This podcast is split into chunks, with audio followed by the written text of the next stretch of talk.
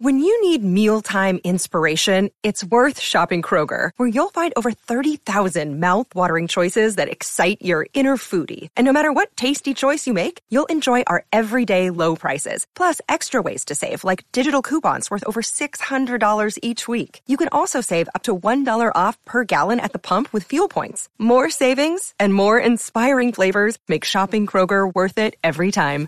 Kroger, fresh for everyone. Fuel restrictions apply. We're not against rap. We're not against rappers. But we are against those. Something big about to happen. I hear the beat tapping. We some fly rhyming felines rapping on the track. Better yet, grab a gat, cause we hot like. Enzo, doors closed, windows up, cause that's the way we like to ride. Windy City hitting. Check mic one, two, one, two. We live, baby.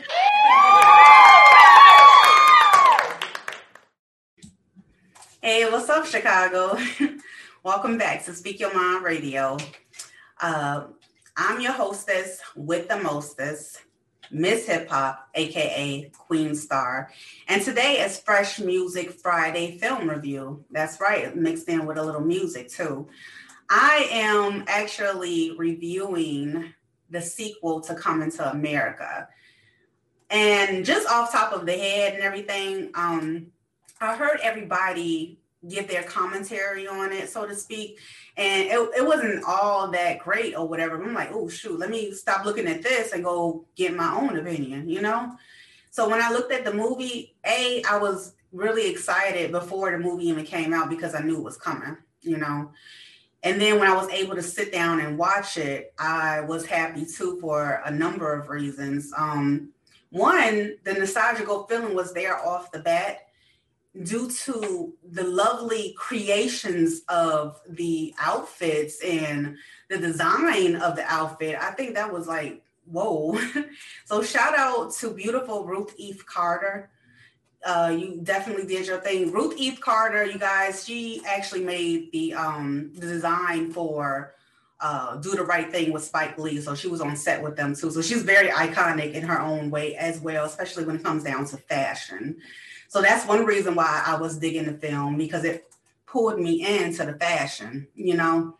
So the other part of why I was so excited for the film, well, duh, Eddie Murphy, Eddie Murphy, iconic actor, legendary, um, and all that he does. Um, man, he's so freaking funny. I really liked him in um, what's it called, Vampire in Brooklyn. That was effing funny. And speaking of funny, I think that was some of the problem that people were going after, like, oh, it wasn't funny. You know, no, it wasn't. It was corny. It was corny, but it was corny funny. You know, it just it's like, oh my God, y'all really not being as subtle as you as you could be, you know what I'm saying? Especially with the introduction of new characters, such as Wesley Snipe. Oh, his character was on point, y'all. He made me freaking laugh. As soon as the camera revealed him I was rolling. As soon as he opened up his mouth, he the nostalgical feeling for me was, oh my God, he's doing the accent like how I first heard Eddie do it in uh, Coming to America, the the first one, you know. And that's and I was just like, I just loved it because it was just so like refreshing, you know what I'm saying? And then like you know when he was doing the African accent, you can hear, well, they weren't laughing on set, but you could feel everybody like busting up laughing in their head, like, oh my God, I can't believe Wesley Snipes like doing this. And he did it so freaking well. I just loved it. And so let's just go ahead to the new some another new character, um Jamal Fowler. Um Jermaine Fowler, I'm sorry. He was actually, I'm just using the words from the movie, y'all, the bastard child they were looking for in New York. And then which is why Eddie and his crew came from Africa, Zamunda. Uh, that's a a fictional uh, kingdom in Africa. So they came, they flew from Africa to New York to find him. And that's kind of like what the story was about and everything like that. But I'm getting back to why this movie is still considered a freaking classic. Okay. Number one, let's get into the characters. Okay. I already said Eddie Murphy. You know I'm saying? Eddie Murphy's name. I got my little notes here, guys. So I'm going to move on to the next character, James Earl Jones. James Earl Jones was one of the original characters of Coming to America. He was the king, uh, king I mean, he was uh, Prince Hakim's father. You feel me? So that was classic right there, just to open my eyes and see that some of the same characters from 88 were there in 2021. And it was pretty dope to me. Uh, speaking of another character, Shari Headley, girl, you beautiful. Okay. Like she still looks the same. She played Lisa.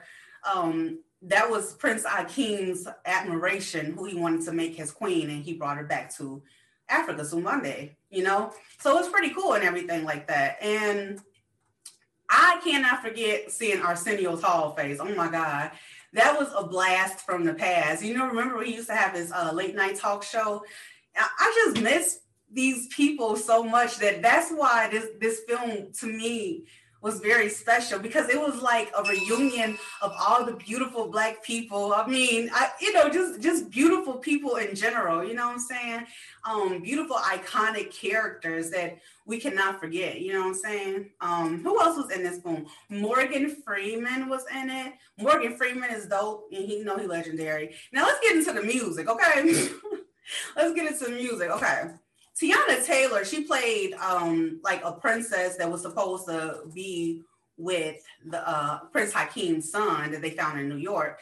And you know, she was just playing her ditzy, a ditzy character, so to speak, but she was only trying to be like, you know, bowing down to her king, da da da. But he didn't want that. He wanted somebody with confidence and he wanted somebody who had a mind of their own. And just the daughters in here, that's what most men want that are not shallow. You know, you really want to, uh, you know, a chase or whatever. Like be yourself or whatever. Anyway, so let's get back to the film. There was so many iconic people in here. Oh, let's talk about the comedians. Oh my gosh, you guys, the comedians Leslie Jones. Leslie, listen, listen, listen, listen. Your character was so dope. Okay. And it was dope because it was you in a different light. Like I've never seen Leslie because she's so funny. She always funny anyway. She was funny in the film too, but she was a different type of funny. Like she was one of the elements that captured uh, the nostalgical feeling of bringing both the past and the present together within the film. Okay, you have to watch it because I don't even know how they did it, but they had like the young Eddie Murphy back in the flashback when um, Leslie, which is the um, the mother of the uh, the kid in New York, which was played by Jermaine Fowler. You know what I'm saying? So it was just a, a good dynamic because Lisa in the film, played by Shari Headley, y'all know this.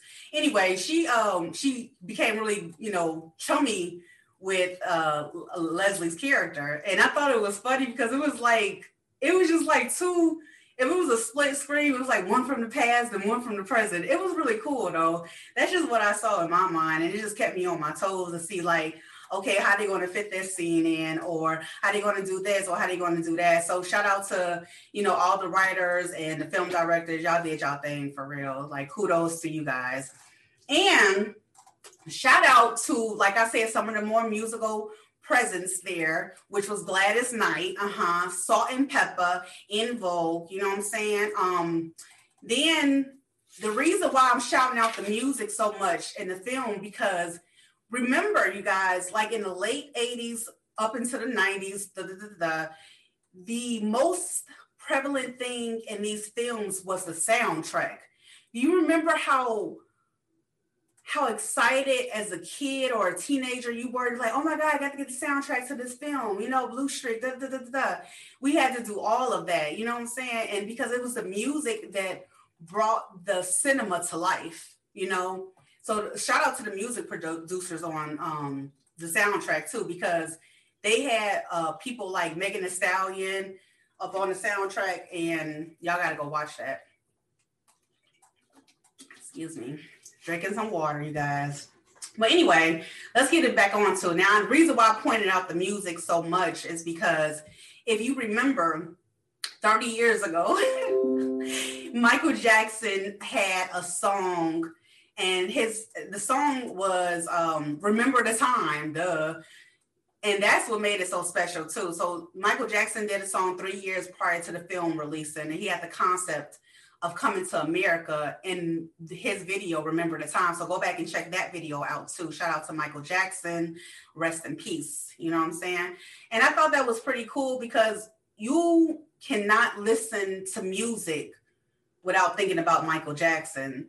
And I just feel like the whole film of Coming to America, people took it too serious. Like, you know, oh, it's supposed to be exactly like this, exactly like that. Like, no, this is new. It's kind of like a spoof, you know, a spoof of Coming to America. Now, Eddie probably wouldn't like me saying that because he's like, no, it wasn't. But it's just so funny that it kind of was. It was like a lot of random moments in there uh, dealing with the music. Like, you see Salt-N-Pepa, like, what? This is so cool, y'all. so yeah, that's what what I really liked about it. I like the nostalgical flashbacks and I like the fashion. Um, I like the fact that some of the um, the original characters from 33 years ago were present in 2021, still looking beautiful and the same. Shout out to John Amos. Um, you guys are dope, and the film was done with good intentions. You know what I'm saying? And if you have an open mind, then you can like kind of like don't like you don't have to criticize it because yeah, it was corny as hell, but it was funny though. You know, it was corny, corny funny. But again, I'm focusing more on the characters that were still there, the music and the fashion. And that's what Coming to America 2 is all about. It's a play on words too, because they didn't say Coming to America 2. It's coming to America because the two is already in there. So yeah, lost the words. okay, so anyway, guys, thank you so much for tuning in to another episode of Speak Your Mind Radio. Tell me what you thought about the film if you guys watched it. Just leave a comment below. And don't forget to follow me on my IG, Speak Your Mind Radio. And don't forget to click that like button and subscribe to the channel and share it to your fans and uh, your fans, your fa- your family and friends. All right, guys, peace.